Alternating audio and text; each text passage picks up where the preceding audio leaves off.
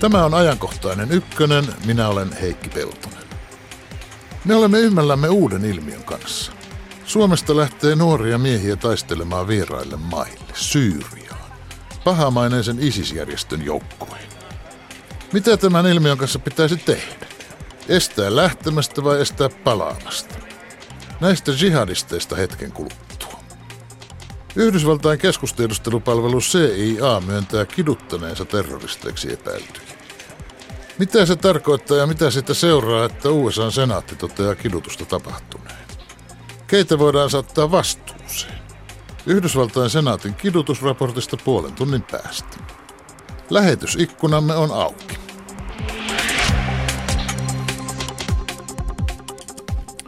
Tervetuloa ajankohtaiseen ykkösen Tarja Mankkinen. Kiitos. Sisäisen turvallisuuden sihteeristön päällikkö sisäministeriöstä. Ja tervetuloa myös Teemu Sinkkonen, vanhempi tutkija ulkopoliittisesta instituutista. Kiitos, hyvää ja päivää. Tervetuloa myös Juha Saarinen, tutkija sinäkin maanpuolustuskorkeakoulusta. Kiitos. No tästä näkyy, tässä yhdistyy ulko- ja sisä- ja erilaista turvallisuutta tässä aiheessa, joka on se, että me puhumme vierastaistelijoista. Syyriaan sotimaan lähteneestä suomalaisesta.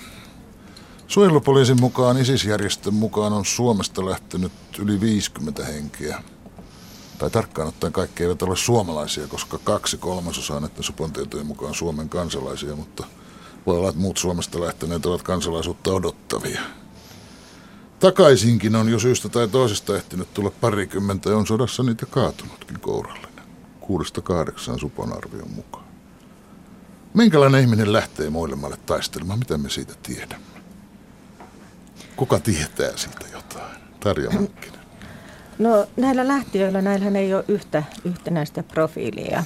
Että lähteet on erilaisia, heillä, heitä tulee eri puolelta Suomea ja niin kuin tuossa johdannossa sanottiin, että miksi nuoret miehet lähtee taistelemaan Syyriä, niin nuoret, nuoret miehet siellä on enemmistö, yleisikä on 21-24 vuotta, mutta siellä on myös naisia ja tyttöjä ja niin heidän, heidän määränsä on yllättävän suuri. Ja sitten toiseksi siellä on kokonaisia perheitä, että, että ikähaitari on laaja ja kaikki, kumpaakin sukupuolta ja ja että tämä houkuttelee monenlaisia ihmisiä. Yhtä profiilia ei ole. Siis on väärin hahmotella yhtä tyyppilähtiä kuin niitä taustoja, motiiveja ja ihmisiä on monenlaisia. Mä uskoisin, että se, on, se ei ole kauhean niin kuin hyvä, hyvä lähteä liikkeelle jostain hyvin yksinkertaisesta ajatuksesta, koska sitten, se, niin sitten näiden lähtiöiden tunnistaminen on entistä vaikeampaa. Mm.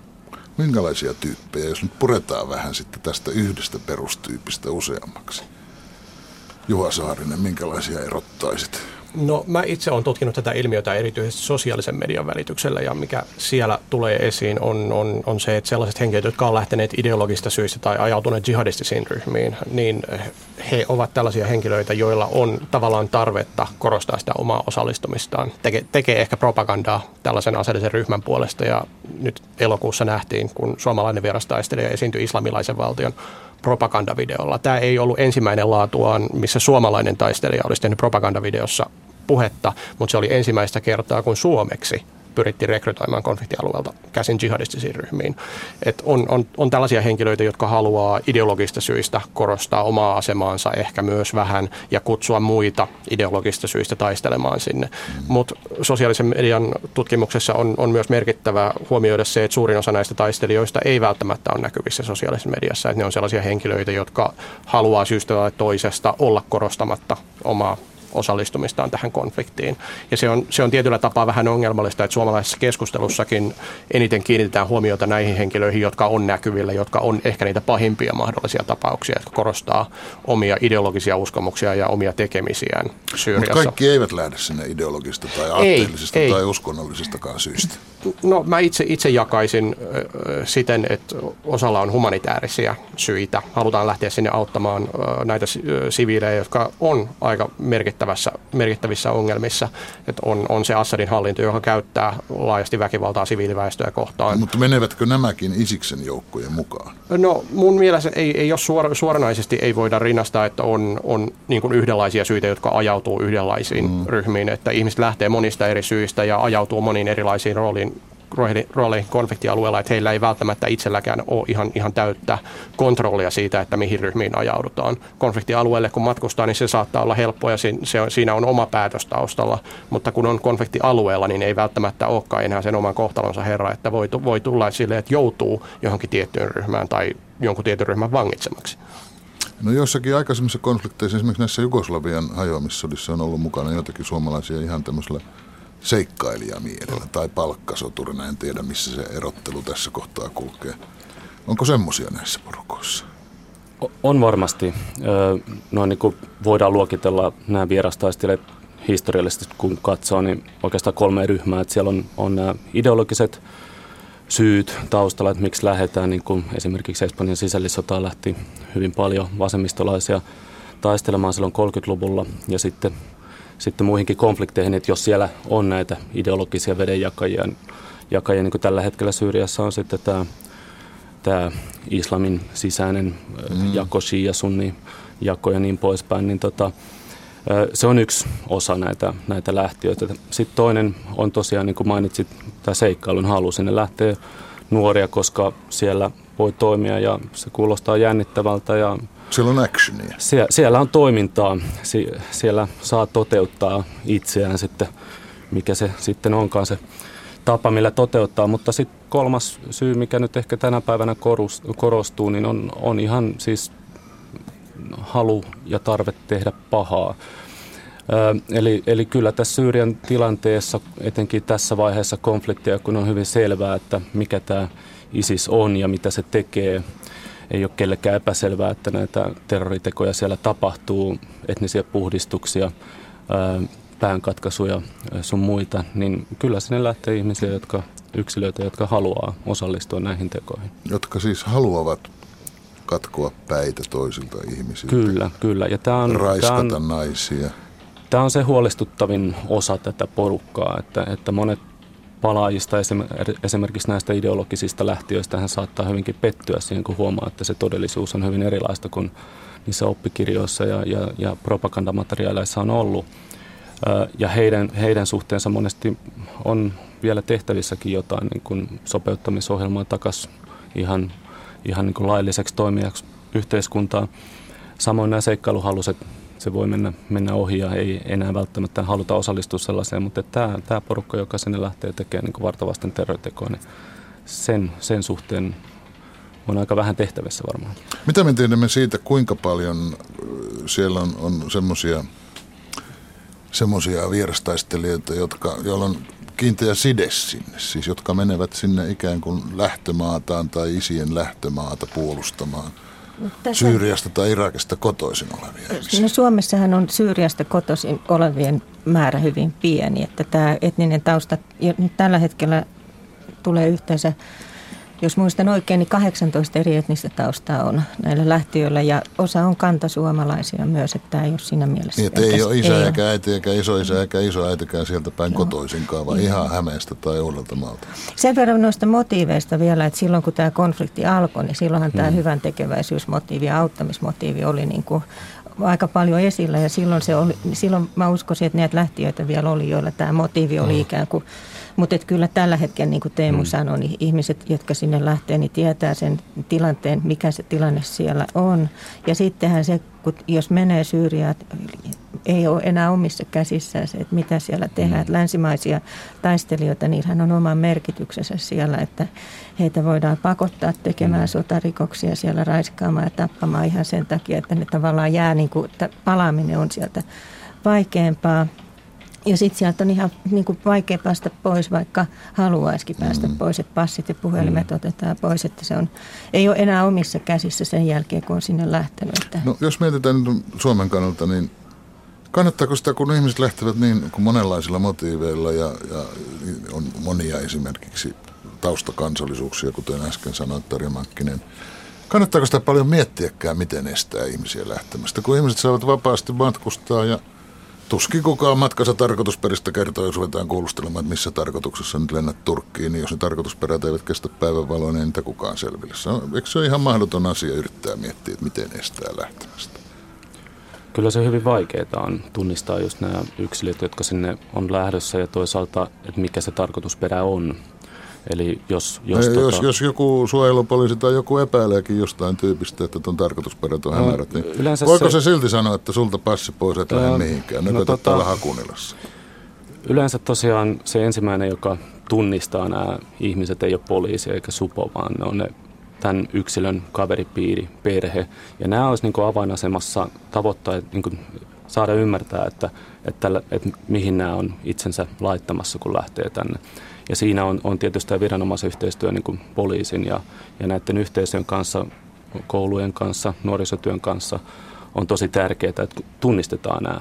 Mm. Sitten kun mainitsit tämän, tämän niin kuin lähtemisen estämisen, niin tämänhetkisen lainsäädännön mukaan tietysti on hyvin vaikea, vaikea estää, jos ei selkeät näyttö ole tällaisesta rikollisesta toiminnasta tai terroritoiminnan suunnittelusta. Eli siinä mielessä tällä hetkellä ei oikeastaan voida asettaa matkustuskieltoa näille yksilöille. Suunnitellaanko sisäministeriössä jotain tämmöisiä estämiskonsteja? No meillähän, meillähän on selvitetty sitä, että esimerkiksi tämä passeihin liittyviä kysymykset ja näin, ja ne on todettu, että ne ei ainakaan tällä hetkellä ole mahdollisia. Tämä on se sama kysymys, joka on kaikkialla kaikissa EU-maissa nyt meneillään tämä tarkastelu ja, ja sitten se passien poisottaminen, niin sehän on monella tapaa sitten niin kuin ongelma, että siihen liittyy ensinnäkin se, että, että onko se että laillisuus kysymykset, sitten siihen liittyy se, että minkälainen viesti me, niin kuin, että tavallaan nämä kovat ja pehmeät keinot, että käytetäänkö siinä lähtemisen estämisessä kovia vai pehmeitä mm-hmm. keinoja, niin se on hirveän niin kuin tasapainottelua sen suhteen, että joskus kova keino voi olla sinällään tehokas, mutta toisaalta silloin voi, voi käydä myös niin, että me ikään kuin omalla toiminnalla täällä vahvistetaan se terroristisen propagandan niin kuin vahvin viesti, joka on se, että, että, että länsimaissa ei voi elää ikään kuin hyvänä muslimina ja sitten toiseksi se, että, että muslimia kohdellaan epäoikeudenmukaisesti ja väärin länsimaissa. Mm. Et siinä mielessä nämä pehmeät keinot on sitten, mä pitäisin niin kuin, että me tarvitaan kum, kummankinlaisia keinoja ja pehmeät keinot on monesti hyvin, hyvinkin tehokkaita, jos ne on vaan oikea-aikaisia ja ne mm. tulee, se toiminta tulee niin kuin oikealta ryhmältä. Että niin kuin Teemu sanoi, että poliisi ei välttämättä se ensimmäinen. Kaveri, meillähän tapahtuu tällaista paljon värväämistä niin kuin kaveripiirissä. Hmm. No, mutta kumpi itse asiassa on tärkeämpää? Yrittää estää ihmisiä lähtemästä vierastaistelijoiksi Syyriaan? Vai yrittää estää heitä sitten palaamasta Suomeen, jos ovat sinne lähteneet? Molemmistahan puhutaan. Ole hyvä. Mä voisin itse ottaa tähän sellaisen kannan, että kyllä se olisi Suomen kannalta ja Suomen yhteiskunnallisen turvallisuuden kannalta ehkä kuitenkin hyödyllisempää estää näitä henkilöitä lähtemästä et siinä on ensinnäkin tämä lähipiirin ja viranomaisten yhteinen intressi siitä, että näitä henkilöitä estetään pääsemässä konfliktialueelle. Se, että perheestä lähtee poikia taistelemaan konfliktialueelle, ehkä kuolee siellä, niin se on totta kai tragedia tälle lähipiirille. Ja mä oon itse kuullut monia kannanottoja Suomen muslimiyhteisön jäseniltä, että on ilmoitettu viranomaisille, jotka ei ole pystynyt puuttumaan asiaan. Se on aiheuttanut ihan oikeutettua suuttumusta. Ja se on myös, niin kun jos katsoo viranomaisen kannalta, että mi- miten näiden taistelijoiden lähteminen vaikuttaa sitten yhteiskunnalliseen turvallisuuteen, niin totta kai nämä taistelijat, jotka ovat radikalisoituneet ja liittyvät jihadistisiin ryhmiin, niin he lähtevät yksilöinä tietysti, mutta he vievät myös mukanaan tietoa siitä, että minkälainen tämä radikaali-islamistinen yhteisö on ja pystyvät ehkä konfliktialueelta käsin myös vaikuttamaan tämän radikaali-islamistisen yhteisön kehitykseen. Muun muassa sillä, että pyritään sosiaalisen median kautta radikalisoimaan ehkä muita tai kutsumaan muita konfliktialueelle. Mm. Ja tässä tapauksessa, kun tällaiset henkilöt on päästetty Suomen ulkopuolelle, niin suomalaisilla viranomaisilla ei ole oikein työkaluja puuttua tällaiseen toimintaan. No entäs sitten tänne tuloon puuttumiseen, paluuseen puuttumiseen? No. Tai mikä siinä palaamisessa on se suurin vaara, kumpi?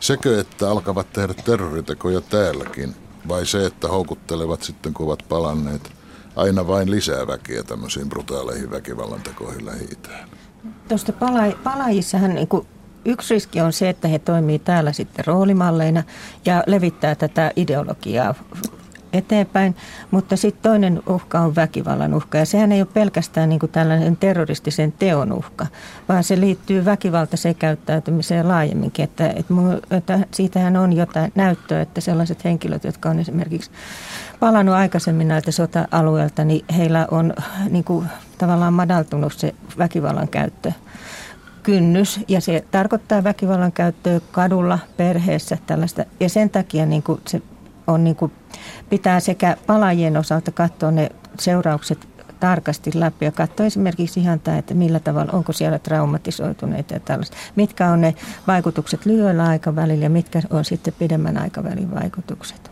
No kun me täällä Helsingissä pohdimme, mitä pitäisi tehdä, niin saman asian ympärillä ihan varmasti ollaan koolla. Lontoossa ja Pariisissa ja Kööpenhaminassa ja Tukholmassa ja Berliinissä ja missä kaikkialla ovat on näitä, niin siis näitähän tulee näitä vierastaistelijoita kuitenkin vaikka mistä maista. Niin tuota, luulisin, että keinojenkin pitäisi olla samanlaiset, kuin samaa Eurooppaa ollaan. Miten se toimii Euroopan unionin eri maiden välinen yhteistyö? No tosiaan nämä keinot on hyvin erilaisia, mitä Euroopan maissa on otettu. Eli, eli tähän kuuluu jokaisen jäsenmaan omaan sisäiseen turvallisuuteen, josta jokainen jäsenmaa vastaa itse. EUn rooli tässä olisi periaatteessa koordinoida tätä toimintaa ja tarjota tällainen foorumi tiedonvaihdolla. Ja kyllähän se tietoa jäsenmaat jakaa näistä ohjelmista hyvin. Eli kyllä, kyllä tiedetään, mitä, mitä Iso-Britannia tekee, mitä Tanska tekee ja, ja niin poispäin. Mutta että tosiaan niin kuin tällä hetkellä EU on ollut kohtuullisen heikossa asemassa tässä koordinoimassa. Se on vähän herännyt myöhään tähän ilmiöön johtuen näistä niin komission vaihdoksista ja EU-parlamenttivaaleista keväällä, niin tota, se, se on nyt, nyt vasta alkanut sitten kehittelemään näitä strategioita. Lokakuussa tuli ensimmäinen ISILin vierastaistelijoiden kohtainen strategia EUlta ja, ja tota, tosiaan niin tässä vaiheessa, kun jäsenmaat on ollut hyvin aktiivisia jo itse, niin se EU-rooli on jäämässä valitettavan vähäiseksi, mutta kyllä tässä koordinaatiota tarvii ja tosiaan se päämäärä pitäisi jäsenmaalla olla selvää, että että mihin pyritään, koska jos on näitä risteäviä päämääriä, toisaalta jotkut jäsenmaat, kuten Iso-Britannia ja Ranska, pyrkii estämään tätä lähtöä tai paluuta. Ja samana se siis tarkoittaa sitä, että nämä, nämä terroristit sitten jää näille konfliktialueille tai siirtyy sitten tuolla, tuolla Lähi-idässä naapurimaihin, niin se, se on yhtä toimivaa terrorismin torjunnassa kuin liian lakaseminen, mat, lakaseminen maton alle. Ja se, se on myös ristiriidassa sitten taas niin EUn pyrkimysten kanssa rakentaa niin tällaista hyvää suhdetta näiden lähi maiden kanssa. Ja, ja et, et, jos toisaalta yhtäältä työnnetään ongelma sinne heille ja sitten toisaalta yritetään rakentaa hyviä diplomaattisia suhteita, niin se, sen takia tämä koordinaatio on hyvin tärkeää. Mä ymmärrän, että EUn yhteistyössä on omat vaikeutensa, kun mä ajattelin, että Tarja Mankkinen, kun menee sinne EUn virkamiesten kokoukseen kertomaan tuon saman, minkä sinä sille brittiläiselle kollegalle, niin ei sitä heti niin kuin syvä yksimielisyys tule. Kyllä tämä on... Mitä, mitä Tarja Mankkinen EU yhdessä voisi tehdä sellaista, mihin no, yksittäinen maa ei itse, pysty? Itse asiassa tehnyt aika paljon, että tämä mitä Teemu sanoi näistä strategioista, niin sehän on vain yksi osa sitä. Ja strategiathan, jos ajattelee EU-strategioita, niin nehän on yleensä pitkän ja hartaan valmistelun tuloksia. Ja sitten se tarkoittaa myös sitä, että ne on aika lailla kompromisseja, koska siellä on monta jäsenmaata ja erilaiset lähtökohdat. Mutta sitten EU on tässä asiassa kyllä tehnyt ihan käytännöllistä työtä. Että jo silloin 2012, kun näitä lähti, lähti tuonne taistelualueelle, niin EU käynnisti tällaisen Radicalization Awareness Networkin, mikä on toiminut aktiivisesti ja siellä on haettu ihan näitä käytännön tapoja siihen, että miten eri maissa on tehty siellä on useita alatyöryhmiä. Yksi on keskittynyt esimerkiksi siihen, että mitä terveydenhuollossa pitäisi tehdä, mitä pitää tehdä paikallispoliisissa, mitä te, miten toimitaan uhrien kanssa. Että siellä on monta tällaista ryhmää. Se on ihan käytännöllistä työtä. Tästä on julkaistu hyvät käytännöt ja tämä työ, työ jatkuu edelleen. Ja sitten meillä on pohjoismainen yhteistyö lähdössä käynti, että just eilen olin Oslossa kokouksessa, me valmistellaan pohjoismaisen yhteistyösopimuksen tekemistä väkivaltaisen ekstremismin torjumiseksi ja ministerit allekirjoittaa tämän tammikuussa. Ja me siinä on myös tarkoitus niin kuin miettiä tätä samaa kysymystä erityisesti niin kuin pohjoismaiden näkökulmasta. Että sellaisia, meillä nousee esille esimerkiksi kysymys siitä, että voitaisiko me niin kuin pohjoismaista yhteistyötä lisäämällä niin saada en, parempaa tutkimustietoa, kattavampaa tutkimustietoa tästä ilmiöstä ja sitten kytkeä se niin kuin pohjoismaisiin yhteiskuntiin. Mm. Yksi kiinnostava kysymys on esimerkiksi, että miksi pohjoismaista lähtee naisia ja tyttöjä näille alueille. Että miksi kun me ollaan niin kuin, että ikään kuin ajateltu, että tämä sukupuolten välinen tasa-arvo on yksi meidän yhteiskuntien niin kuin vahva niin kuin tällainen vahva asia ja eri, hyvä asia, niin mistä syystä sitten meidän, meidän tytöt ja naiset lähtee joksi jihadin morsiammiksi näille alueille? Tai Jos Pohjoismaista puheen ollen tässähän ihan vastikään, ei sitten montakaan päivää, kun tämmöinen brittitutkija kuin Haras Rafik, en ole varma ääntämyksestä nimestä voi päätellä, että ei etniseltä taustaltaan britti, esitti sellaisen arvion, että Suomessa, mutta käsittääkseni myös muissa Pohjoismaissa vähätellään radikalisoitumisen uhkaa, että sen pitäisi huolestuttaa enemmän kuin taistelijoiden osuus maan muslimiväestöstä on Suomessa monta kertaa suurempi kuin Britanniassa. Pitäisikö tästä olla? Ollaanko me vähän suljettu silmä? No ei mun mielestä ainakaan pidä paikkaansa, että kyllä me otetaan tämä ongelma vakavasti. Joo, mä olin itse asiassa itse käymässä Lontoossa silloin, kun mä kuulin, kuulin tästä Rafikin kommentista ja mä, mä itse vähän, vähän kummastelin, että miten tällainen kommentti nyt voi tulla, kun tässä on brittiläinen aktivisti, ei ehkä niinkään akateeminen tutkija, joka ottaa kantaa Suomen tilanteeseen ilman, että hän itse varmaan tietää kovin paljon lukuun ottamatta siitä, että Suomesta on lähtenyt X määrä hän, ihmisiä. Hän katsoi vaan lukuja. Jos hän katsoi lukuja ja teki tavallaan johtopäätöksen sen per, per tuota, siis promille Suomen muslimeista kuuluu tähän vierastaistelijaporukkaan ja Iso-Britanniassa se promille olisi paljon suurempi määrä. Joo, siis ei, ei mun mielestä Suomea voi mitenkään pitää pahimpana ongelmakohtana, mitä jihadismiin tulee Euroopassa, mutta on ehkä kuitenkin huomattavissa se, että Suomessa julkisessa keskustelussa radikaali-islam ja siihen liittyvät lieveilmiöt ei ihan hirveästi ole tullut pinnalle. siitä, siitä ei, ei ole pidetty ihan, ihan hirveästi ääntä muuten kuin tietyissä tietysti piireissä kansalaiskeskustelussa hommafoorumissa tai joku Finnish Defense League, joka sitten pitää tätä suurena uhkana suomalaiselle yhteiskunnalle. Et Suomessa ei, ei tavallaan ymmärretä tätä radikaalin islamin ilmiön syntymistä Suomessa, miksi tällainen ilmiö on päässyt syntymään Suomessa mi- miten se manifestoituu Suomessa ja mitkä sen mahdolliset seuraukset on. Ja se aiheuttaa mun mielestä ihan oikeutetusti huolta aika paljon mm-hmm. julkisessa keskustelussa. Ehkä, ehkä enemmän pitäisi tutkijoiden ja tietysti viranomaisten ottaa vastuuta siitä, että annetaan sitä informaatiota julkisen keskustelun käyttöön ja sitä kautta saadaan tavallaan vähennettyä sitä huolta, jota on tällaisesta ilmiöstä. Onko maita, joista on poimittavissa niin tuosta vain hyviä esimerkkejä noudatettaviksi? Esimerkillisiä maita? Siis varmaan jokaisella maalla on erilaisia esimerkkejä. Että EU-yhteistyö ja samoin pohjoismaisen yhteistyön niin kuin yksi tarkoitus on se, että me otetaan niin kuin esimerkkejä useista maista. No, mutta jos miettii sitten sitä niin kuin tätä takaisin palaavien ongelmaa, niin onko löydettävissä hyviä tai huonoja esimerkkejä menneisyydestä? Siis onhan suomalaisia lähtenyt ennenkin ulkomaille sotimaan ja takaisinkin niitä on tullut. Mitä pahaa on tapahtunut? No Suomesta vastaavia lukuja ulkomaalaistaistelijoiden suhteen on ollut Espanjan sisällissodan suhteen.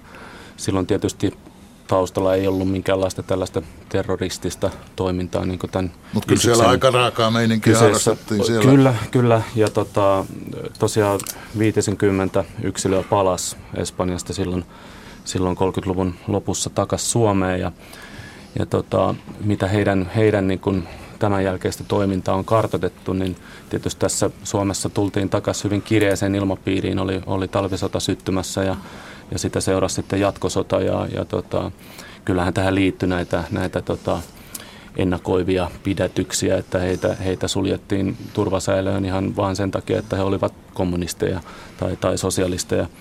Ö, mutta heistä vain muutama sitten loppujen lopuksi osa, osallistui tällaiseen radikaalimpaan toimintaan, kuten loikkas Neuvostoliiton puolelle sodassa tai, tai ryhtyi sitten jopa desantiksi.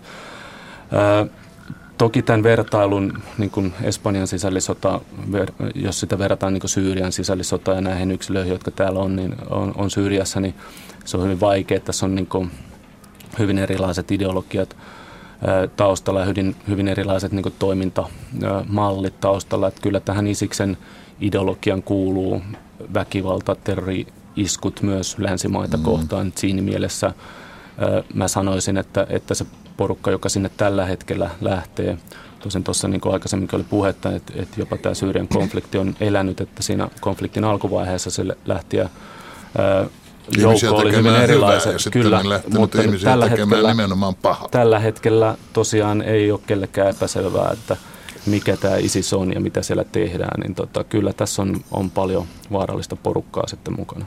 No mutta näissä tämmöisissä ajatuksissa, kun peruutetaan kansalaisuus, joka, en tiedä kannattaako sitä paljon keskustella, miten sitä nyt ihmisiltä otetaan kansalaisuus pois vallankaan niiltä, joilla ei ole tämä yksi Suomen kansalaisuus. Mä, mä sanoisin tähän, että siitä ei kannata keskustella, koska tämä on perustuslain vastaista. Mä ajattelinkin mennä tästä eteenpäin. Universaalien ihmisoikeuksien vastaista jättää ketään ilman kansala- kansalaisuutta. Ja tota... Mutta näissä ajatuksissahan on siis sekin ongelma, että silloin paluuta ei tarjota. Että jos vaikka käykin niin, että havahtuu siellä väkivallan kauheuteen ja haluaa sen keskeltä pois, niin Ainakaan takaisin kotisuomeen ei sitten enää pääsisi.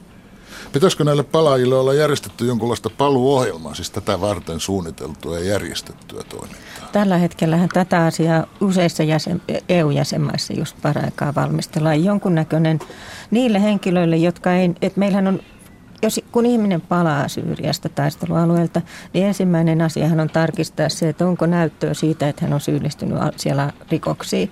Ja sen jälkeen, jos, jos tällaista näyttöä ei ole eikä sitä saada, ja toisaalta jos henkilö on sellainen, että hän ei ole tehnyt rikoksia siellä alueella, niin sen jälkeen täytyy miettiä, että mikä hänen niin kuin, tilanteensa on, ja katsoa esimerkiksi tämä terveyspuoli, mielenterveyspuoli ja sen jälkeen miettiä, että millä tavalla hänet saadaan takaisin takas tähän suomalaiseen yhteiskuntaan, koska sehän on kaikista vaarallisinta ja tästä on esimerkki, että jos me jätetään ikään kuin sellaiset eh, traumatisoituneet tällaiset henkilöt niin kuin ilman mitään ihan tyhjän päälle, niin sen jälkeen se, se, ne, heissä, heihin liittyy selkeä tällainen väkivallan uhka yhteiskunnalle ja lähipiirille ja näin. Sitten sit väkivallan uhkaa pitää vähentää ja se on minusta yksi tärkeä asia näiden palaajien kohdalla. Ja tietysti monet näistä on hyvin nuoria ja nythän viime aikoina varsinkin niin jopa nuorten määrän, lähtiöiden määrä on lisääntynyt, niin kyllä se aika niin kuin sellaista tava, dramaattista on, että jos ihminen tekee joskus tuossa 18-vuotiaana sellaisen ratkaisun, lähtee, lähtee sinne ja huomaa, että tämähän olikin ihan ihan älytön päätös ja sitten pyrkii takaisin siellä, mutta hän sitten lopun ikänsä ikään kuin on, on tämän, kantaa tämän yhden päätöksen seurauksia, niin ei sekään ehkä ihan niin kuin järkevää ole ei yhteiskunnan kannalta eikä tämän yksilön kannalta. Missä kohtaa mutta Syyrian sisällissotaan osallistumista aletaan pitää rikoksena? Meidänhän on helppo, me helposti ajattelemme, että juuri ISISin toimintaan, jos siihen osallistuu, niin sehän on kriminalisoitava asia. Mutta jos Suomen kurdi lähtisi sinne tuota samaan sotaan kurdien porukoihin, niin mehän ymmärrämme häntä hyvin ja hyväksymme toiminnan. Onko tämä, ajattelemmeko me ihan tasapainosta? Missä se rikollisuuden ja sodankäynnin raja kulkee? No Suomessa tietysti terrorismilainsäädäntö tekee just tällaisen niin terroritoimintaan osallistumisesta rikollista. Eli, eli oli se porukka sitten mikä hyvänsä siellä, niin, niin tämä terroritoimintaan osallistuminen, sen suunnittelu on, on rikollista ja tuomittavissa myös Suomessa, vaikka tapahtuu jossain Suomen rajan ulkopuolella.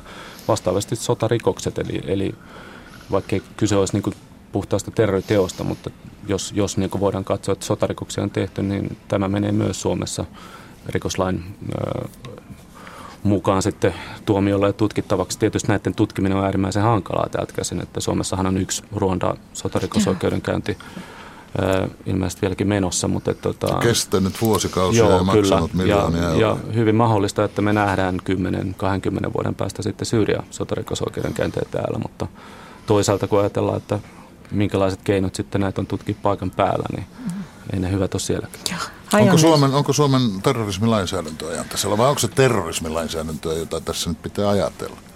No tällä paraikaahan oikeusministeriö selvittää sitä, tarkastelee, että onko, onko tarpeen vielä lainsäädäntöä tehdä jotain tarkistuksia, mutta tähän astinen viesti, mikä on tullut, on se, että se varsin hyvin, hyvin toimii. toimii. Paraikaahan eduskunnassa on jotain muutoksia menossa. Esimerkiksi tämä, että kouluttautuminen terroristiseen toimintaan niin säädetään rikolliseksi. Mutta tota, niin Kaiken kaikkiaan niin tämä, mitä Teemu sanoi, eli se näytön saaminen, koska siellä ei ole viranomaistoimintaa, kysymys on hajonneesta valtiosta, niin se on niin kuin ikään kuin se ongelma. Että tässä koko Syyrian taistelualueelle matkustamisessa, niin se, niin kuin, se ongelma ei, tätä ei voi ratkaista niin kuin lainsäädännöllisin keinoin, koska ne ei vaan yksinkertaisesti riitä. Että tässä tarvitaan monipuolisesti erilaisia, erilaisia keinoja, keinoja tähän ja se lähtemisen estäminen, olkoonkin se on vaikeaa, se on ykkösasia. Ja sitten to, toinen yhtä tärkeä asia on se, että, että ne, jotka palaa, niin ne, ne otetaan sitten niin kuin tavallaan jollain tavalla heistä niin kuin koppi. Norjassa on esimerkiksi sellainen käytäntö, että kun Syyrian ja Irakin alueelta palaa, niin siellä tehdään ilmoitus sinne paikalliselle, mihin tämä henkilö palaa, niin sekä paikallispoliisille että kunnan viranomaisille, jotta niin kuin tulee sekä tämä tämä, tota, tämä rikospuoli, että sitten myös tulee tämä kunnan palvelut ikään kuin siihen mukaan. Että kyllä näitä asioita on, niin kuin järjestetään eri maissa. Mä voisin olla tuossa Tarjan kanssa ehkä vielä kunnioitettavasti vielä vähän, vähän eri mieltä, että onko Suomen lainsäädäntö ajan tasalla. Jos me katsotaan tätä vierastaistelijailmiötä, totta, totta kai silloin, silloin pitkä historia myös Suomessa. Ja jos me katsotaan vierastaistelijailmiötä sunnimuslimien keskuudessa, niin on, on, on silläkin historiaa. Mutta se, että nyt on vierastaistelijailmiötä globaalin jihadismin kontekstissa näissä määrin, se on sellainen asia, joka jota ei ole ennen tapahtunut, ja se on sellainen, mihin pitää varautua myös lainsäädännön tasolla. Siis eikö meidän voimassa oleva lainsäädäntö ikään kuin pysty siihen? Mä, mä, olisin, mä olisin sitä mieltä, että siis tämänhetkisessä lainsäädännössä ei, ei ole ihan tarpeeksi tarkasti otettu huomioon, että tällainen vaihtoehto saattaa olla ajankohtainen tulevaisuudessa. Että Suomen lainsäädäntöhän on, on sellainen, joka on kirjoitettu pääosin 2003 ja sitten mm. päivitetty 2007. Niin ei, silloin kun puhuttiin terrorilainsäädäntöä tehtiin, niin ei tällaista vierastaistelijailmiötä ollut globaalin jihadismin kontekstissa. Silloin kun tätä terrorilainsäädäntöä päivitettiin, ei ollut mm. vierastaistelijailmiötä globaalin jihadismin kontekstissa. Nyt sellainen on. Ja se on mun mielestä ihan ajankohtainen ja hyödyllinen debatti käydä, käydä, käydä läpi, että pitäisikö lainsäädännöllisesti nyt miettiä, että mitä tälle vierastaistelijailmiöille globaalin jihadismin kontekstissa pitäisi tehdä. Ja se, että tapahtuuko tämä terrorismilainsäädännön viitekehyksessä vai jonkun muun uuden lainsäädännön viitekehyksessä, niin sekin on sellainen keskustelu, joka olisi hyvä käydä läpi. Että totta kai pitää myös ottaa huomioon se, että terrorismi itsessään on, on terminä äärimmäisen kiistanalainen ja politisoitunut. Et siitä voi muslimiyhteisöstä tulla aikamoinenkin vastalause no, sille, että näitä henkilöitä pitää pidetään terroristeina automaattisesti. Et se, on, se on tietysti, että siis, niin kuin kuka oikeasti on terroristi, ja mun mielestä se on, se on osaltaan ihan validi kysymys. Se, että lähdetään vierastaistelijoiksi, niin ei välttämättä tarkoita sitä, että olisi terroristi, vaikka liittyisi jihadistiseen ryhmään. Mutta tällainen todennäköisyys on otettava huomioon. No, mutta jos tämmöistä muutosta tarvitaan, niin sanoit, että keskustelua siitä täytyy alkaa käydä, niin me siis alamme käydä keskustelua ja siinä menee aikansa ja mm. sitten ennen kuin lainsäädäntö muuttuu, niin siinä menee aikansa ja puolet, että uhkakuva on jo toisenlainen silloin. Mutta tätä me uutta uhkakuvaa me emme nyt pysty hahmottamaan. Kiitos Tarja Mankkinen, kiitos Juha Saarinen, kiitos Teemu Sinkkonen. Kiitos. Kiitos. kiitos.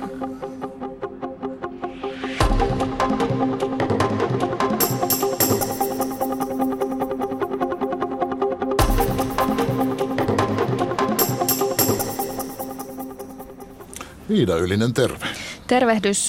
Aika kärjistyneitä mielipiteitä oli tarjolla lähetysikkunassa, muun muassa silloin, kun siellä tulkittiin Korania. Ja pohdittiin myös, onko Suomen pakolaispolitiikka ollut onnistunutta, miten sitä voisi järkevöittää ja kuka tänne ylipäätään saa tulla.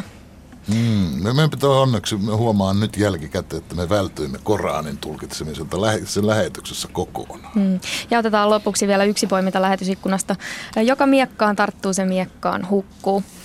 Sekään ei taida olla Koranista, vaan raamatusta, mm. mutta aika universaalin pätevän tuntuinen siitä huolimatta, sanoisin uskonnosta riippumatta. Demokraattisenaattori Diane Feinstein esitteli tiistaina senaatille CIAta koskevaa raporttia. Raportista selviää, että CIA on kiduttanut yli sataa terroristiksi epäiltyä kaksoistornien romahdusta seuranneina vuosina. Raportin mukaan julmat kidutuskeinot eivät paljastaneet mitään sellaista tietoa, joka olisi ehkäissyt esimerkiksi terroristihyökkäyksen. Nyt sillä tavalla tämä meidän seuraava juttu liittyy niin kuin isossa kuvassa tähän samaan asiaan. Käytännössä no. kyllä. Ö, tässä kohtaa tulee tosin myös muistaa, että omat vankinsa ja kiduttamiskäytäntönsä on myös esimerkiksi FBIlla ja puolustusvoimilla, mutta tässä tällä viikolla julkaistussa raportissa siis keskitytään CIAn toimiin. Mitä siitä saattaa seurata, että nimenomaan senaatti tuo julki kiduttamisen? Entä onko USA kylmästi pyyhkinyt pöytää YK on kidutuksen vastaisen, vastaisella yleissopimuksella? Nyt nimenomaan CIAsta ja kiduttamisohjelmasta kertovat lisää Amnestin oikeudellinen asiantuntija Susanne Mehtonen ja kansainvälisen oikeuden dosentti Jarna Petman Helsingin yliopistosta. Heitä ennen äänessä on republikaani John McCain, joka puolusti tiistaina raportin tarpeellisuutta. I have read the executive summary and I also have been briefed on the entirety of this report.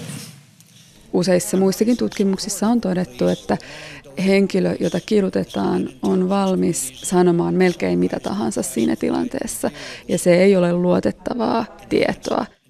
Koko sen YK kidutuksen vastaisen sopimuksen järjestelmän tarkoitus on täyttää sellaiset mahdolliset aukkopaikat, joita syntyy, jos valtio, jonka kansalainen tai jonka alueella on tapahtunut kidutusta, ei halua rikosprosessia käynnistää.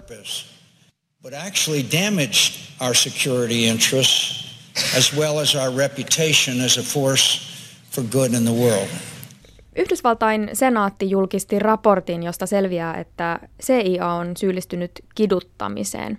Yhdysvaltain keskustiedustelupalvelu on kiduttanut terrorismista epäiltyjä 2000-luvulla. Tiedot sinänsä eivät ole uusia tai yllättäviä, mutta mitä poikkeuksellista on siinä, että raportin takana on nimenomaan maan senaatti? Miksi se nostaa nyt kiduttamisen esille? Kansainvälisen oikeuden dosentti Jarna Petman. Aiemmat epäilykset perustuivat erilaisten ihmisoikeusjärjestöjen tutkintoihin ja heidän kaivamiinsa tietoihin ja Yhdysvallat enimmäkseen pyrki kieltämään näiden tietojen todenmukaisuuden. Mutta nyt tämä senaatin raportti perustuu monivuotiseen tutkintaan, miljooniin sivuihin, näin sanotaan.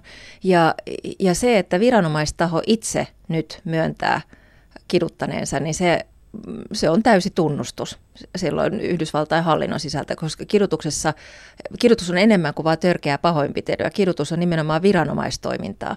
Ja nyt kun se tulee sitten hallinnon puolelta tämä tunnustus, niin se on merkittävää. Susanna Mehtonen, mitä se oikeastaan tarkoittaa, että nimenomaan senaatti toteaa CIAn käyttäneen kidutusmenetelmiä? Mitä siitä saattaa seurata? No nyt ensimmäistä kertaa niin, niin CIAn menetelmiä ja, ja se CIAn ohjelmaa moititaan tällä tavoin laajasti poliittisesti. Että aiemmin ehkä yksittäiset poliitikot ovat ottaneet siihen kantaa, mutta nyt, nyt ensimmäistä kertaa niin, niin, niin poliitikot ovat päättäneet tämän asiakirjan hyväksymisen yhteydessä, että, että he eivät hyväksy näitä menetelmiä ja, ja että, että sen juuri tämän tutkimuksen pohjalta ovat myös todenneet, että, että siitä ei ollut mitään hyötyä. I commend Chairwoman Feinstein and her staff for their diligence in seeking a truthful accounting of policies I hope we will never resort to again. Kansainvälisen oikeuden dosentti Jarna Petman, miten todennäköisenä pidät sitä, että Cheney, Bush ja esimerkiksi Rumsfeld joutuisivat tuomioistuimen eteen vastaamaan näistä CIAn teoista? No, poliittinen todellisuus on sitä, että tuskin kukaan näistä kaikkien korkeimman tahon edustajista joutuvat vastuuseen.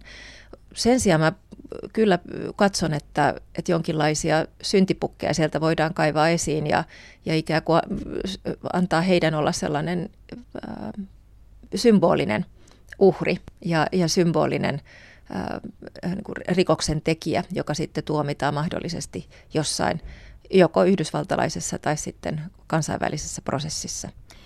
Entä miten mahtaa käydä niille kymmenille, ellei sadoille psykologeille, jotka ovat olleet laatimassa tätä kidutusohjelmaa ja tienanneet sillä kymmeniä miljoonia dollareita? He ovat ehdottomasti näiden epäiltyjen listalla ja he kuuluvat niihin henkilöihin, jotka täytyy viedä rikosprosessiin ilman muuta.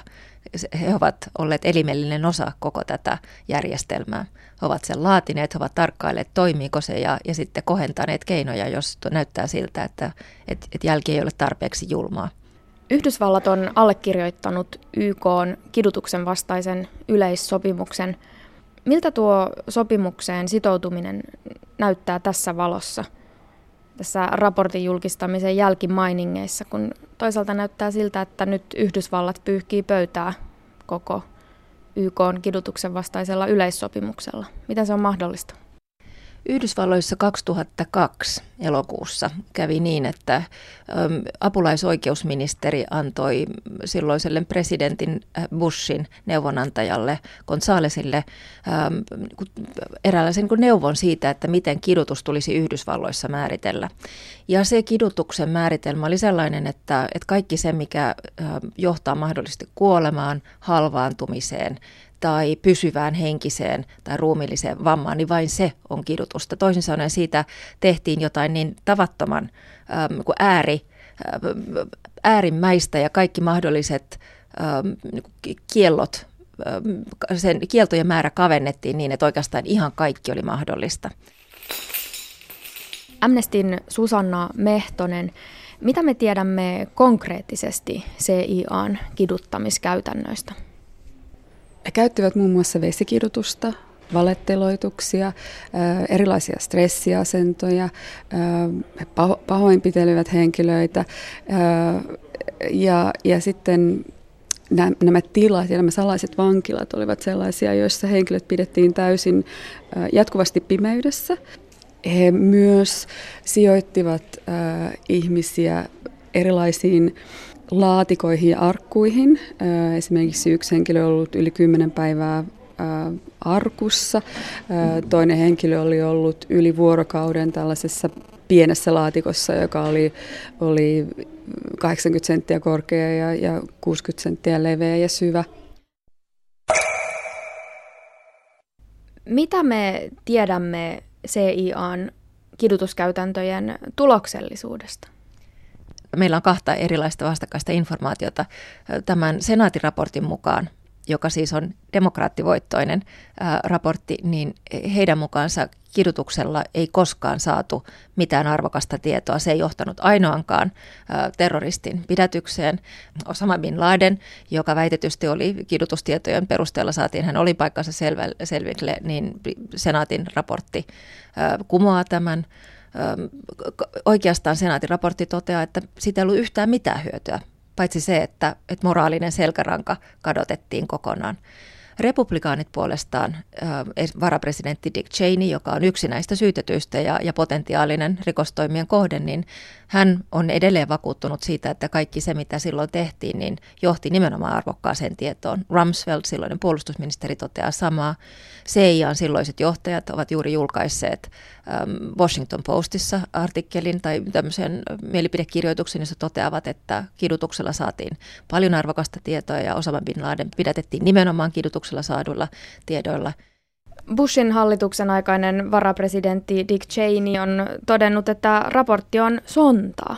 Kyllä, ja se kuvastaa tätä Cheneyn arvomaailmaakin, mutta myös sitä, että hän on kategorisesti tähän asti ja varmasti myös tulevaisuudessa kieltäytynyt ottamasta vastuuta näistä erilaisista päätöksistä ja, ja joka tapauksessa hän on sitä mieltä, että kaikki se mitä silloin tehtiin niin oli oikein ja tarpeellista. Ja hän ei suostu keskustelemaan näistä asioista, vaan toteaa yleensä näin joko höpönlöpöä tai sontaa. Se on hänen vastauksensa kaikkiin tällaisiin syytöksiin. Amnestin oikeudellinen asiantuntija Susanna Mehtonen, mikä tässä kohtaa on kansainvälisen yhteisön rooli? Miten he voivat toimia tai miten he itse asiassa ovat velvoitettuja toimimaan? No esimerkiksi jos puhutaan sitä oikeudellisesta vastuusta, niin, niin on hyvin, hyvin selkeää, että ne valtiot, jotka ovat ratifioineet kidutusyleissopimuksen, ovat velvollisia tutkimaan ne kidutusväitteet, mikäli heillä on jokin yhteys siihen, siihen tilanteeseen, tai mikäli joku näistä henkilöistä, joita voidaan epäillä siitä kidutuksesta, saapuu tämän valtion maaperälle. Eli nyt varsinkin kun Yhdysvalloissa ei ole meneillään vielä mitään prosesseja eikä ole vieläkään oikeastaan mitään, mitään konkreettisia viitteitä siitä, että, että mitä oikeusprosesseja tulisikaan tulevaisuudessa, niin, niin, niin ne valtiot, joihin esimerkiksi George W. Bush matkustaa, niin, niin ovat itse asiassa velvollisia kidutusyleissopimuksen mukaan tutkimaan kidutusrikokset omissa valtioissaan. We're justified in compromising our values whether they served a greater good or whether, as I believe, they stained our national honor, did much harm and little practical good. What were the policies? What was their purpose? Haastateltavina tässä Amnestin oikeudellinen asiantuntija Susanna Mehtonen ja kansainvälisen oikeuden dosentti Jarna Petman. Lähetyksen aluksi keskustelimme Suomesta lähtevistä vierastaistelijoista jihadisteista. Mukana sisäisen turvallisuuden sihteeristön päällikkö Tarja Mankkinen sisäministeriöstä sekä tutkijat Juha Saarinen ja Teemu Sinkkonen. Lähetyksen rakensivat kanssani Pasi Ilkka, Terhi Tammi ja Iida Ylinen. Minä olen Heikki Peltonen.